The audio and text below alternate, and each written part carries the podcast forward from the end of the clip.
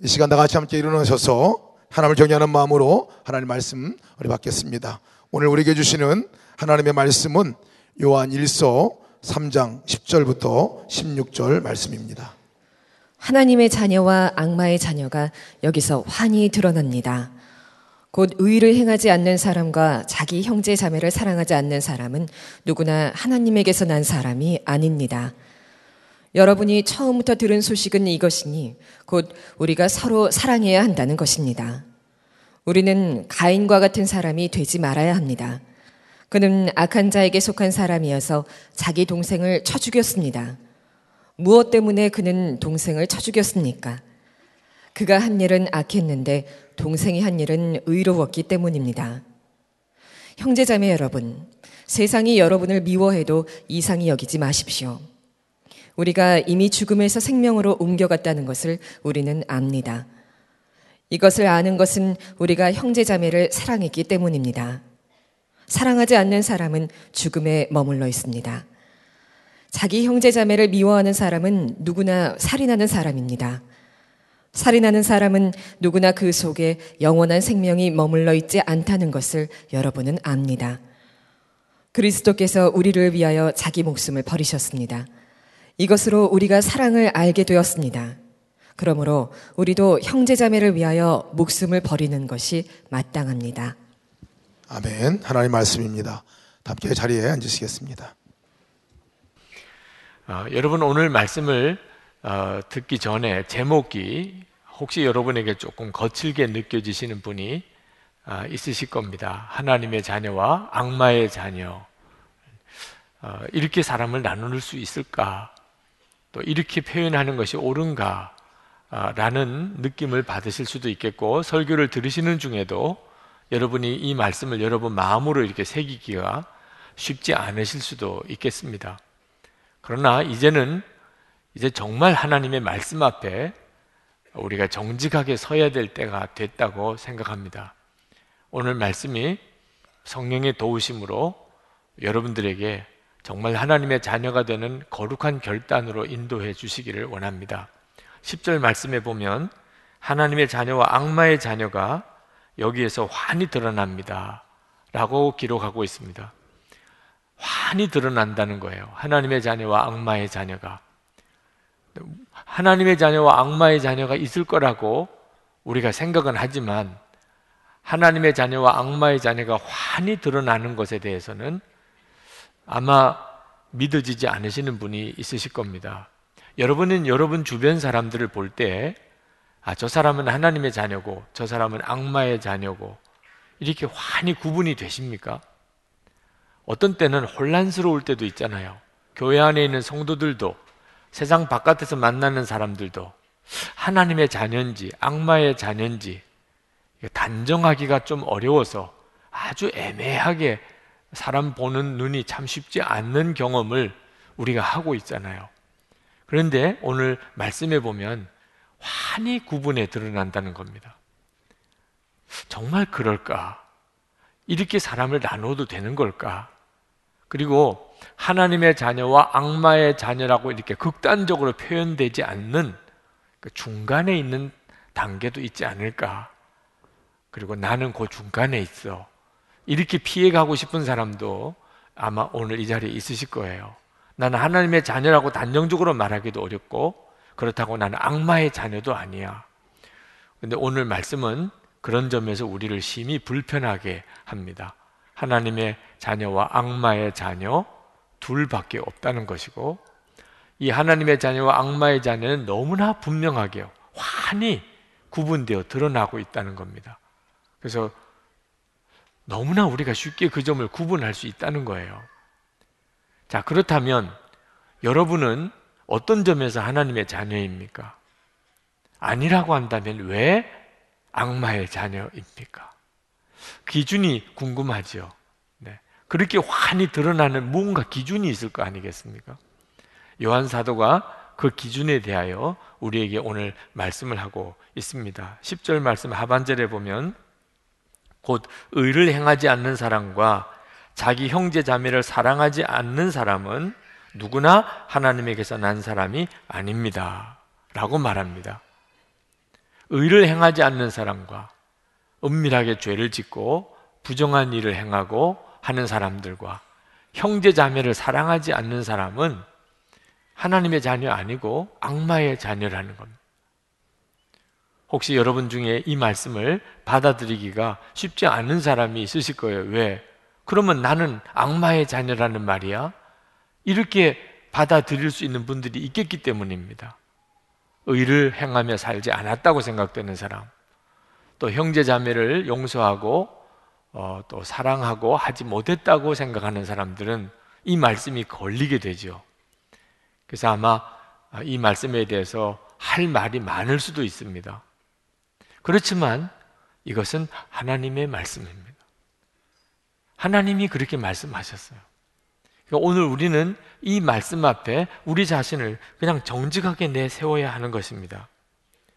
요한 사도는 단호하게 말합니다. 하나님의 자녀는 서로 사랑한다는 겁니다. 11절에 여러분이 처음부터 들은 소식은 이것이니 곧 우리가 서로 사랑해야 한다는 것입니다. 여러분, 의를 행하지 않는 것과 그리고 형제를 사랑하지 않는 것은 사실은 같은 뿌리에서 나온 겁니다.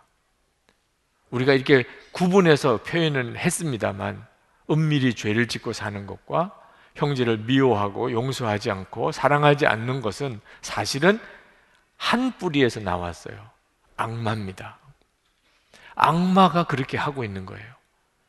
계속해서 우리로 하여금 죄를 짓게 만들고 부정한 일을 하게 하고 의롭지 못하게 살게 하고 그리고 미워하고 다투고 용서하지 않게 만드는 일을 합니다.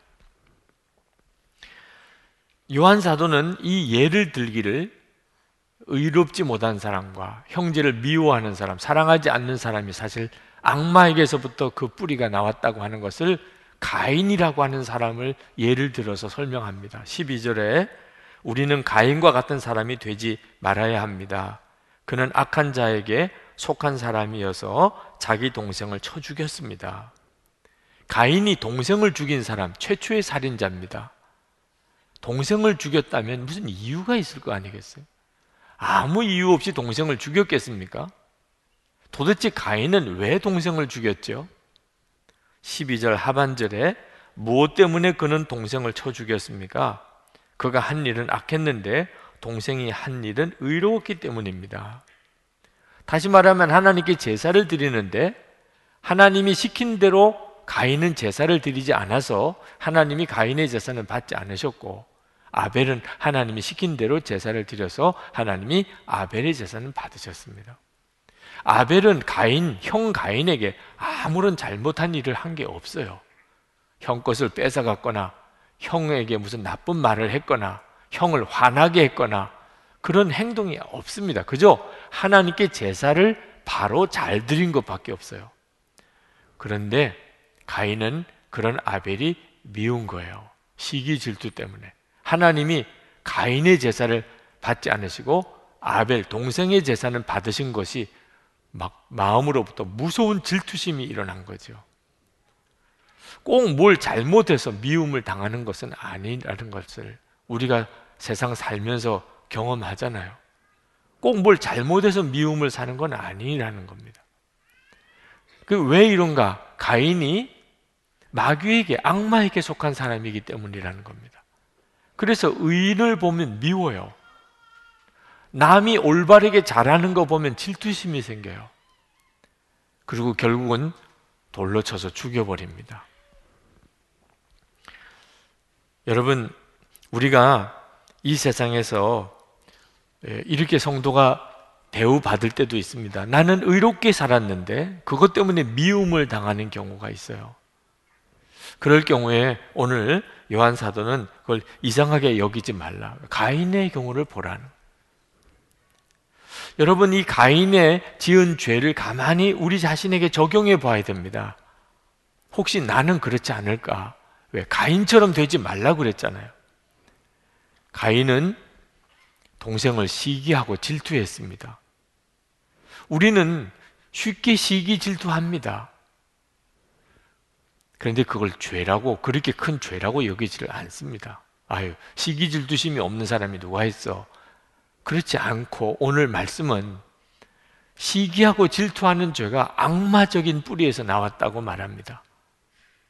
그러므로 여러분이 혹시 누구에게 대해서 시기하고 질투하는 마음이 있으면 심각하게 생각하셔야 합니다.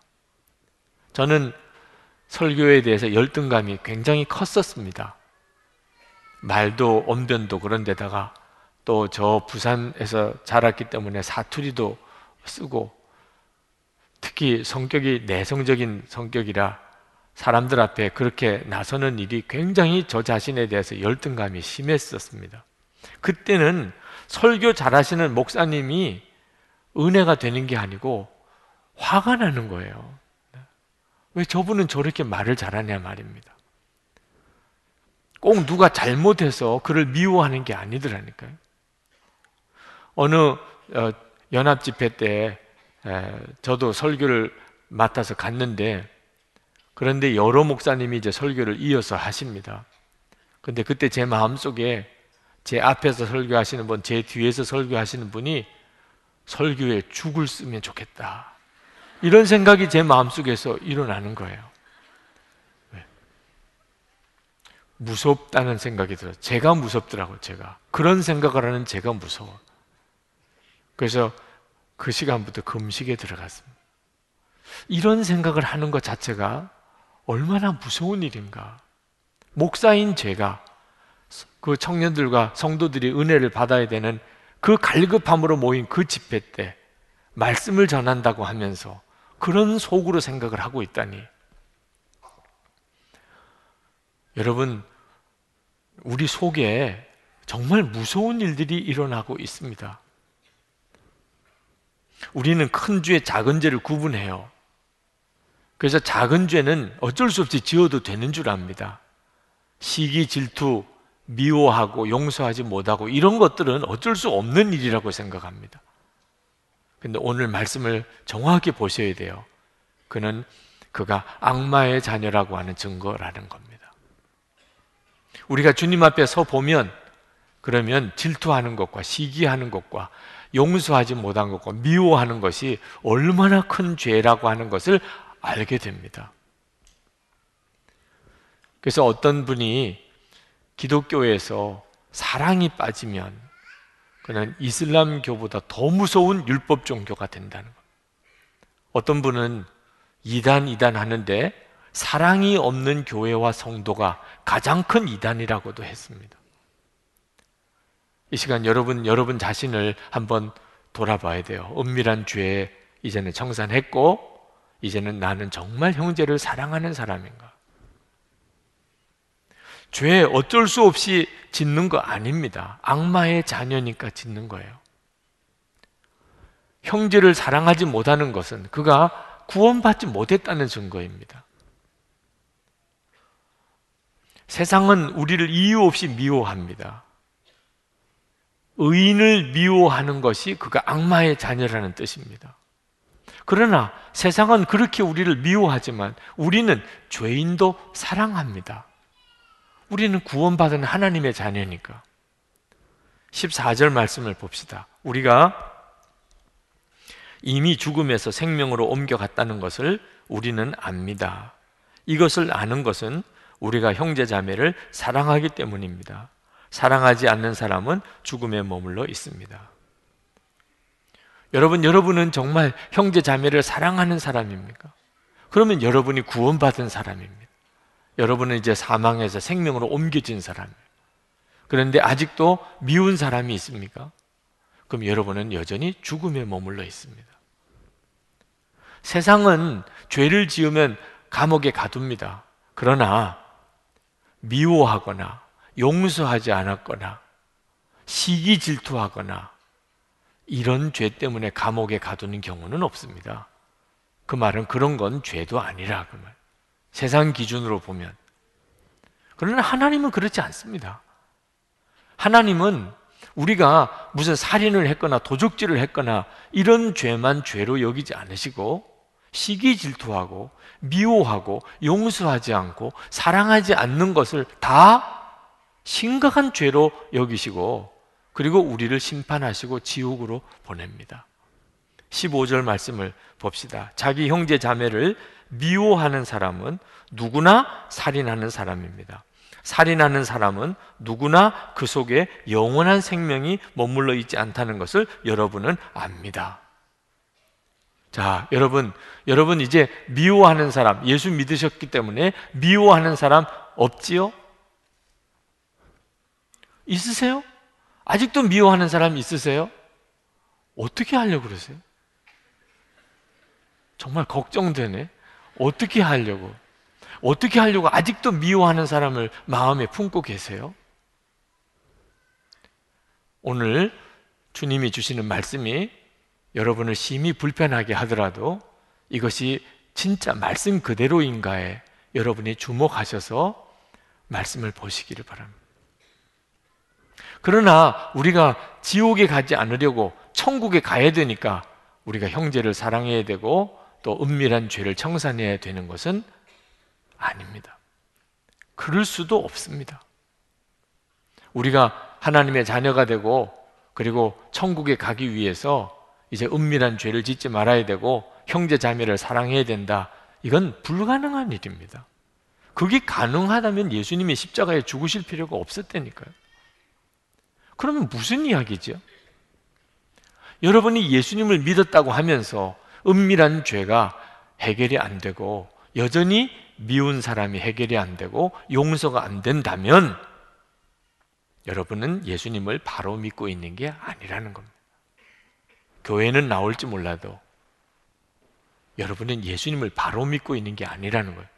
그러니까 은밀한 죄가 청산이 안 되고 미움이 해결이 안 되면 다시 예수 믿는 복음 앞에 서야 된다는 겁니다. 전도해 달라고 하셔야 된다는 거예요. 나 전도 좀 해줘요. 아니, 교회 다니시잖아요. 그런데 제가 아직도 죄가 해결이 안 되고 제가 마음의 미움이 해결이 안 됩니다. 저 전도 좀 해줘. 1대1 양육을 다시 좀 받고 싶습니다. 그렇게 하셔야 된다는 거예요. 예수를 믿어도 죄 짓고 예수를 믿어도 누구 미워하고 싸우고 다투고 이럴 수가 없어요. 예수를 여러분이 바로 믿으시게 되면 이제는 죄 지으라고 해도 안 짓고 그리고 누구를 미워하고 용서치 못하는 일은 이제는 없어집니다. 사랑하게 됩니다. 변화되게 돼 있어요. 16절을 보실까요? 그리스도께서 우리를 위하여 자기 목숨을 버리셨습니다. 이것으로 우리가 사랑을 알게 되었습니다. 그러므로 우리도 형제 자매를 위하여 목숨을 버리는 것이 마땅합니다. 여러분, 예수 그리스도께서 우리를 위하여, 더 정확하게 말하면 나를 위하여, 여러분을 위하여 목숨을 버리셨어요. 우리가 그렇게 해서 구원받았고 하나님의 사랑을 받았습니다. 잘 명심해야 합니다. 예수님은 우리를 위해서 목숨을 버리셨어요. 한번 생각해 볼 필요가 있습니다. 얼마나 심각한 문제가 있길래 그러셨을까? 하나님이 이와 같은 방법을 쓰셔야만 우리를 구원하실 수 있는 건가? 어지간하면 하나님이 우리에게 하실 말씀이 있으신데 우리가 못 알아듣고 있다면 그러면 하나님이 좀 극단적인 방법을 쓰실 수도 있잖아요. 예를 들면 하늘에 다 볼 수 있게끔 하늘에다가 아예 하나님이 하시고 싶은 말씀을 쫙 쓰시는 겁니다. 그리고 난 다음에 우리 송구영신 예배 기도회처럼 한 5주 동안 계속 하늘에다가 보여주세요. 그러면 어지간히 다 읽으시겠죠? 밖에 나가면 보이니까 하늘에 쓰셨으니 하나님은 살아계시구나. 하늘에다가 글 쓰실 분이 하나님밖에 또 있으시겠어요? 그 정도쯤 하면 그냥 알아들을 수 있지 않겠어요? 하나님이 우리에게 무슨 하실 말씀이 있으시다면 그럼 좀 특별한 방법으로 우리에게 말씀하실 수도 있잖아요. 하나님이 우리가 죄를 짓는 것이 참 보기가 그러셔서 그러시다면 아, 죄 지을 때마다 우리에게 벌 주시면 되잖아요.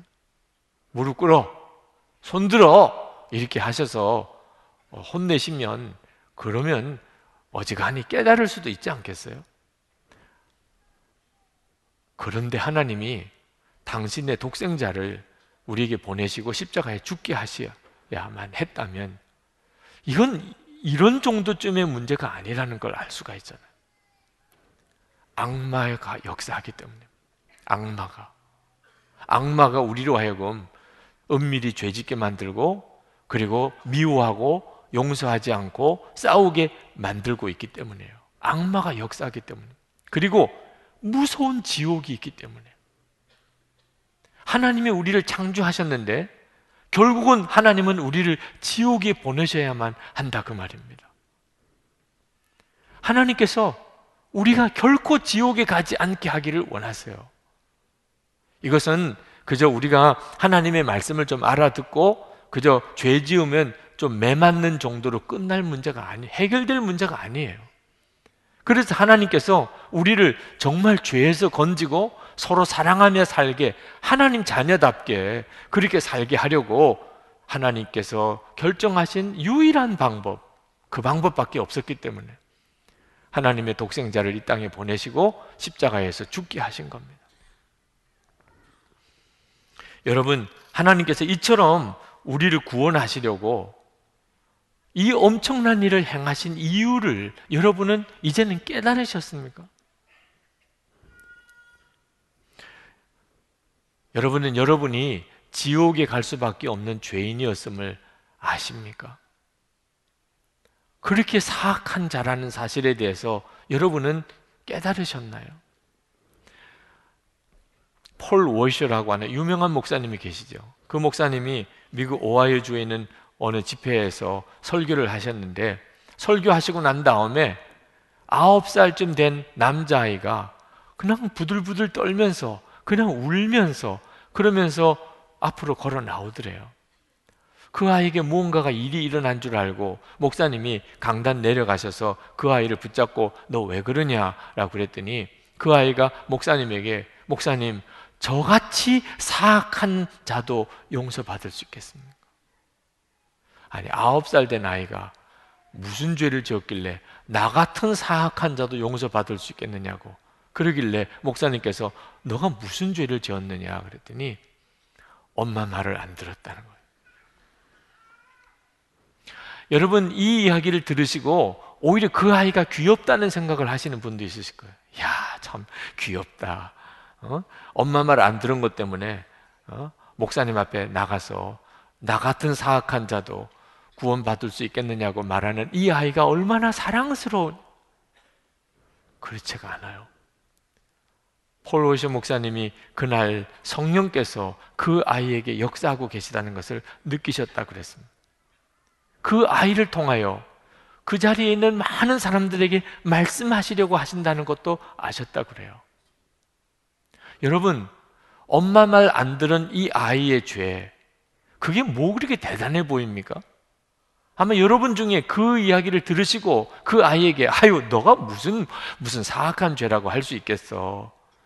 애들은 다 엄마 말 안 듣는 거지 뭐. 여러분 중에 그렇게 생각하실 분들이 많으실 거예요. 그러나 여러분 아셔야 돼요. 엄마 말 안 듣는 이 아홉 살 된 아이의 그 죄, 그 죄가 지옥 갈 죄예요. 지옥은 무슨 엄청난 죄를 지어야 가는 겁니까? 여러분, 아담과 하와가 선악과를 따먹고 우리에게 원죄를 심어 주었는데 아담과 하와가 지은 죄는 무슨 엄청난 죄입니까? 하나님이 따먹지 말라고 한 선악과를 따먹은 불순종이에요. 어린아이가 엄마 말 안 듣는 것과 똑같아요. 아담과 하와는 무슨 죄를 많이 지은 겁니까? 그거 딱 하나 지었어요. 선악과 따먹을 때 하나님 말 하나님께 불순종한 거. 여러분 지옥 갈 죄는 무슨 심각한 죄를 지어야 가는 건 줄 아십니까? 죄 하나만 지어도 지옥 가요.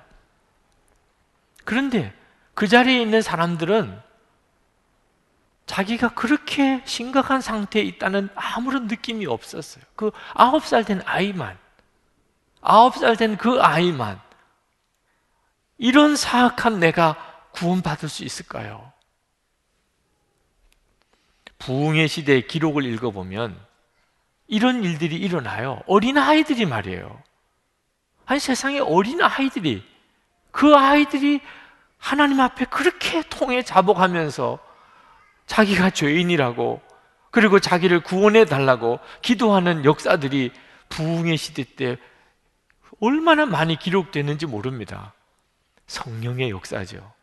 어린 아이든 어른이든 성령께서 역사하시면 그는 자기가 지옥 갈 죄인이라는 사실에 대해서 깨닫게 됩니다. 마틴 루터는 수도원의 수사였습니다. 그가 수도원에 왜 들어갔겠어요? 죄 안 짓고 살고 싶어서. 수도원은 죄 지을 가능성이 없는 곳이에요.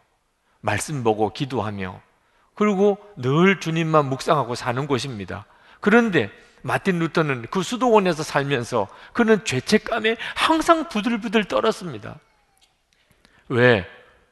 죄가 하나만 있어도 지옥 가는 것을 그가 알았기 때문에.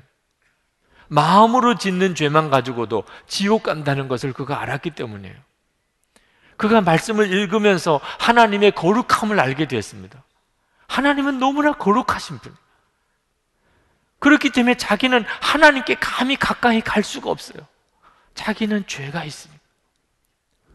그는 자기 자신이 어릴 때부터 지었던 죄에 대해서 몸서리치게 두려워했어요. 그리고 자기 마음속에 끊임없이 일어나고 있는 이 죄된 생각이 수도원에 들어와서조차도 자기 속에 일어나는 이 죄된 생각 때문에 그는 미칠 것 같았어요. 어떻게 하면 내가 이 죄의 문제를 해결하고 하나님께 가까이 갈 수 있겠나? 하나님이 마틴 루터를 아주 본격적으로 다루시기 시작하셨어요. 그는 자기가 지옥에 갈 수밖에 없는 자라는 사실에 대해서 너무나 두려웠어요. 여러분, 여러분이 결국은 지옥에 갈 수밖에 없는 자라는 사실을 깨달으면 여러분의 심정이 어떻겠습니까? 밥맛이 있겠어요? 잠이 오겠어요? 지옥에 갈 수밖에 없는 자다. 모르는 사람들이 하는 이야기 중에 차라리 죽는 게 낫다. 이건 진짜 모르는 사람이 하는 이야기예요. 지옥을 모르니까 힘들고 어려우면 차라리 죽는 게 낫다는 말을 쓰는 거예요. 지옥을 알고 나면 아무리 이 세상이 힘들고 어려워도 차라리 사는 게 나아요. 아무리 여기서 고통이 있고 아무리 여기서 어려워도 하나님은 아직까지 나에게 기회를 주세요. 지옥에 가지 않을 기회를. 이 세상에서 고통을 겪는 것이 죽고 지옥 가는 것보다 이건 뭐 비교할 수 없이 나은 일이에요. 하나님이 주시는 구원의 기회인 거죠. 근데 이제 지옥에 가게 될 거라는. 마틴 루터는 사제에게 찾아가서 신부에게 찾아가서 고해 성사를 매번 했습니다. 하여튼 죄가 자기 마음속에 일어나면 즉시 달려가서 또 고해 성사하고 또 고해 성사. 나중에는 그 신부가 얼마나 귀찮은지 얼마나 힘이 든지 마틴 루터에게 형제여 이제는 좀 죄를 몰아 가지고 오라. 좀 고해성사를 할 만한 그런 큰 죄를 좀 짓고 와서 고해성사를 하라. 좀 말도 안 되는 걸 가지고 와서 죄를 지었다고 귀찮아 죽겠다는 거죠. 그 신부는 마틴 루터가 보았던 그 지옥을 보지 못한 거죠. 마틴 루터가 그렇게 지옥의 고통을 겪다가 비로소 하나님의 말씀을 통하여 예수 그리스도가 이미 우리 죄를 지시고 십자가에 죽으셨고 우리는 그것을 믿기만 하면 모든 죄에서 용서받는 구원의 길이 열렸다는 사실을 비로소 깨닫게 된 거예요. 여러분 잘 기억해야 됩니다. 마틴 루터가 지옥의 고통을 겪었기 때문에 예수 그리스도의 십자가의 구원이 마틴 루터에게는 복음이었어요. 인생을 바꾸는 것이었어요. 마틴 루터는 의인은 곧 믿음으로 살리라. 유명한 선언을 했습니다. 성경에 있는 내용이에요. 이신칭이 믿음으로 우리는 구원받는다. 유명한 기독교의 교리죠. 그리고 그 구원에 대한 감격이 얼마나 컸는지 상상이 안 되는 일을 그는 해냈습니다. 종교개혁이죠. 그때 당시에 캐톨릭 교회를 개혁한다는 건 이건 있을 수가 없는 일 같았는데 해냅니다. 성령의 강력한 역사들. 그러나 요즘 우리는 그냥 적당하게 살고 죄 짓고 살고 미워하고 살고 싸우고 살고 그러면서도 예수님을 믿기만 하면 구원받는다. 이신칭이 믿음으로 구원받는다고 하는 이 교리를 우리가 붙들고 있다고 생각해요. 이건 말이 안 되는 마틴 루터가 와서 보면 이건 정말 말이 안 그 말이 아니라고 아니라고 할 거예요. 마틴 루터는 우리가 믿음으로 구원받는다는 건 그런 말이 아니라 적당하게 죄짓고 싸우고 미워하고 그러고도 예수를 믿으면 구원받는다. 그 말이 아니라고 말이야. 내가 지옥에 갈 수밖에 없는 바로 그 자인 것을 내가 깨닫고 예수님이 나를 위해서 그 십자가에 끔찍한 고통을 당하시고 모든 죄를 지셨기에 내가 그것을 믿으면 구원받는다. 그 다음부터는 나는 죄 짓고 싶은 생각도 없어지고 이제는 용서 못할 사람, 사랑 못할 사람이 없어지는 사람이 되는 것이 그게 믿음으로 구원받는 것이다. 이 시간에 여러분의 영적인 상태를 한번 점검해 보셔야 합니다. 여러분은 정말 성령에 의하여 예수를 믿는 사람입니까? 그렇다면 여러분 안에 증거가 있게 돼 있어요. 은밀한 죄는 이제 다 청산하고 이제는 모든 사람을 사랑하고 살 겁니다. 그거밖에 살 내게 주어진 삶이 없어요. 근데 여전히 은밀한 죄는 해결될 자신이 없고 모든 사람 용서하고 사랑할 자신이 없고 그렇게 살 수 있으리라고 믿어지지 않는 사람이 이 시간에 이 자리에 있으시다면 여러분 다시 한번 제가 점검해 보고 싶어요. 내일 주님이 오신다면 내일 그러면 그래도 그 죄 해결 안 하시겠습니까? 내일 주님이 오신다면 그래도 여전히 미움을 풀지 않겠습니까? 그래도 사랑 안 하시겠습니까? 내일 오신다면 하지요.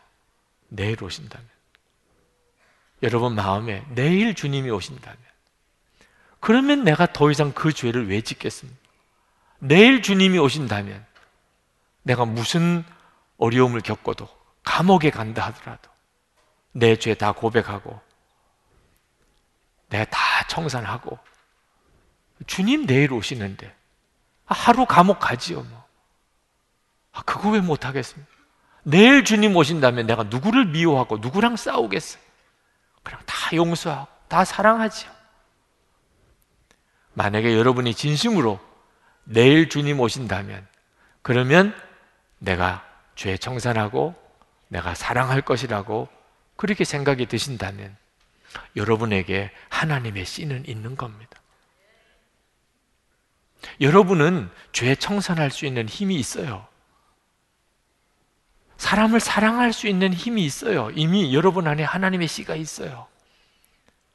우리 주님은 언제 오실지 모르게 우리에게 오십니다. 내일 오실 수 있어요. 여러분이 주님께로 가실지, 주님이 오실지, 여러분 준비하고 살아야 하는 겁니다. 오늘의 양식에 실린 이야기입니다. 런던 템플교의 교인이었던 에밀 메틀러시 그분은 식당을 경영하는데 그는 돈이 없는 많은 어려운 사람을 공짜로 밥을 먹이고 기독교 단체 또는 구제 단체에서 와서 도와달라고 그러면 상당한 액수의 돈을 늘 기부하곤 하는 분으로 유명한 분이셨어요.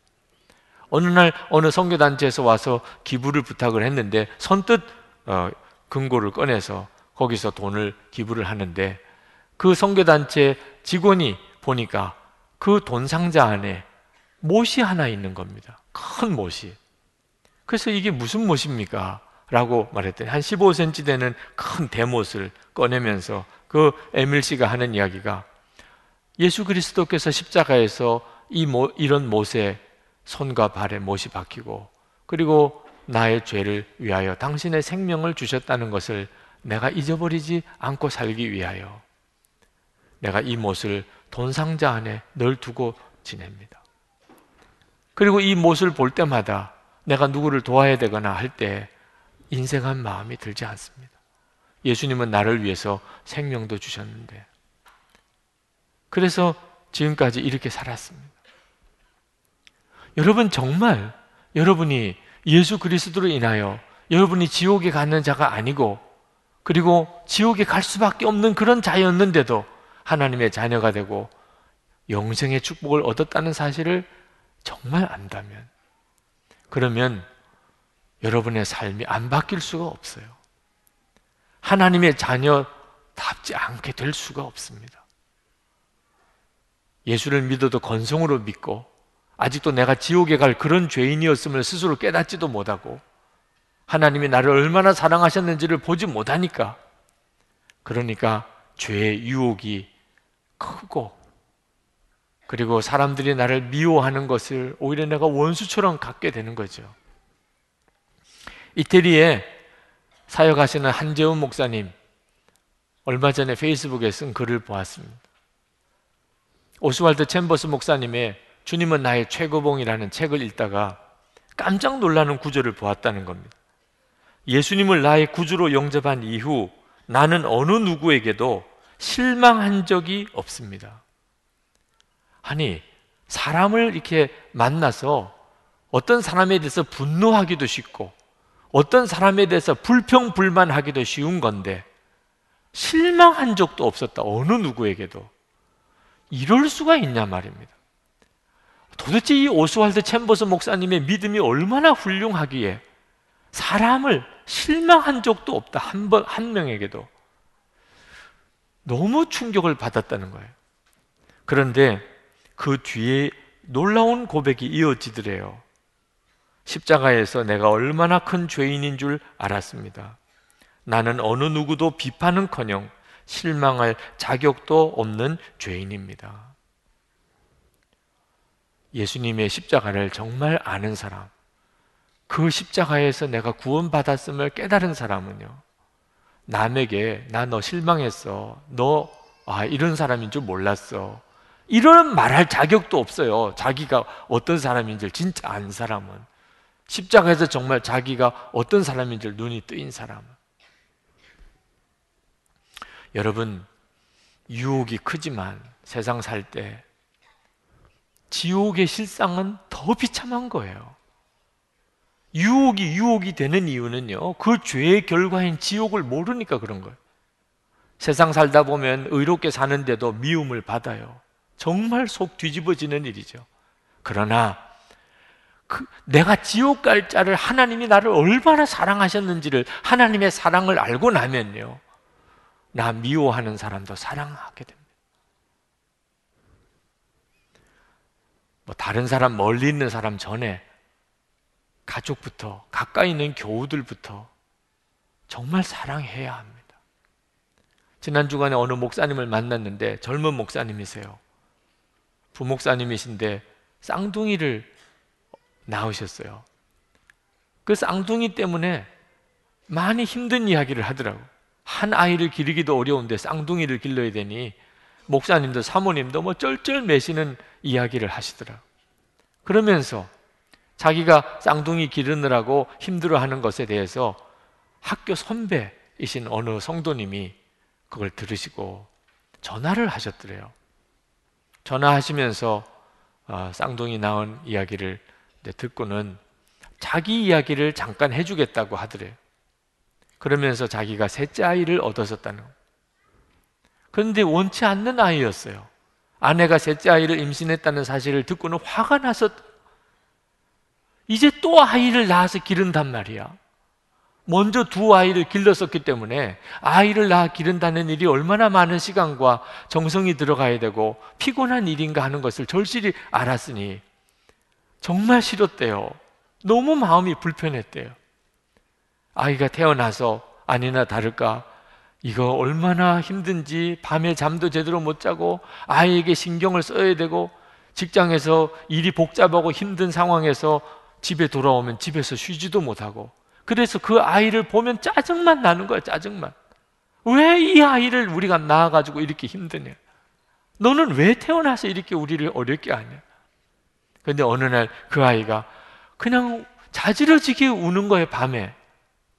아무리 달래도 그치지를 않아요 너무 심하게 우니까 갑자기 뭔가 소름 끼치는 생각이 들더래요 그래서 그 아이를 빨리 이불에다가 싸서 그리고 들쳐 안고는 병원으로 막 내달렸습니다. 응급실로 가기 전에 그 아버지의 품에서 그 아이가 죽었어요. 자기 품에서 죽은 아이를 보면서 그렇게 눈물이 쏟아지더라는 거예요. 이렇게 얼마 살지 못하는 요 짧은 기간 동안 살았는데 아버지로부터 사랑 한 번 받지 못했다. 견딜 수 없이 눈물이 쏟아요. 왜 내가 이 아이에게 한 번 사랑을 주지 못했을까? 그 이야기를 그 목사님에게 들려주면서 목사님 힘들다고만 하지 마세요. 후회를 남기지 마세요.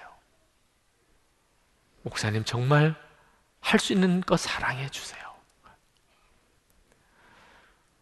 여러분, 하나님께서 우리를 구원해 주신 이유는 말입니다.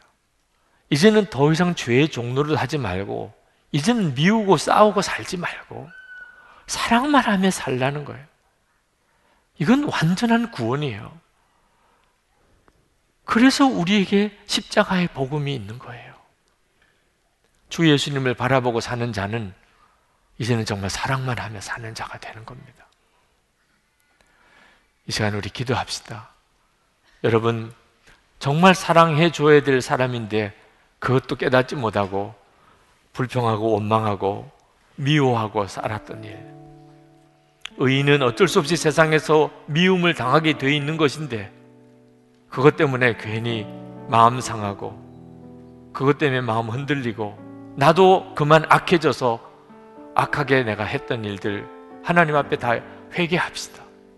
그리고 오늘 주의 십자가의 놀라운 은혜를 나에게 부어 주소서. 나를 위해 죽으신 그리스도의 사랑을 내게 부어 주소서. 그래서 나도 사랑하고 살게 해 주소서.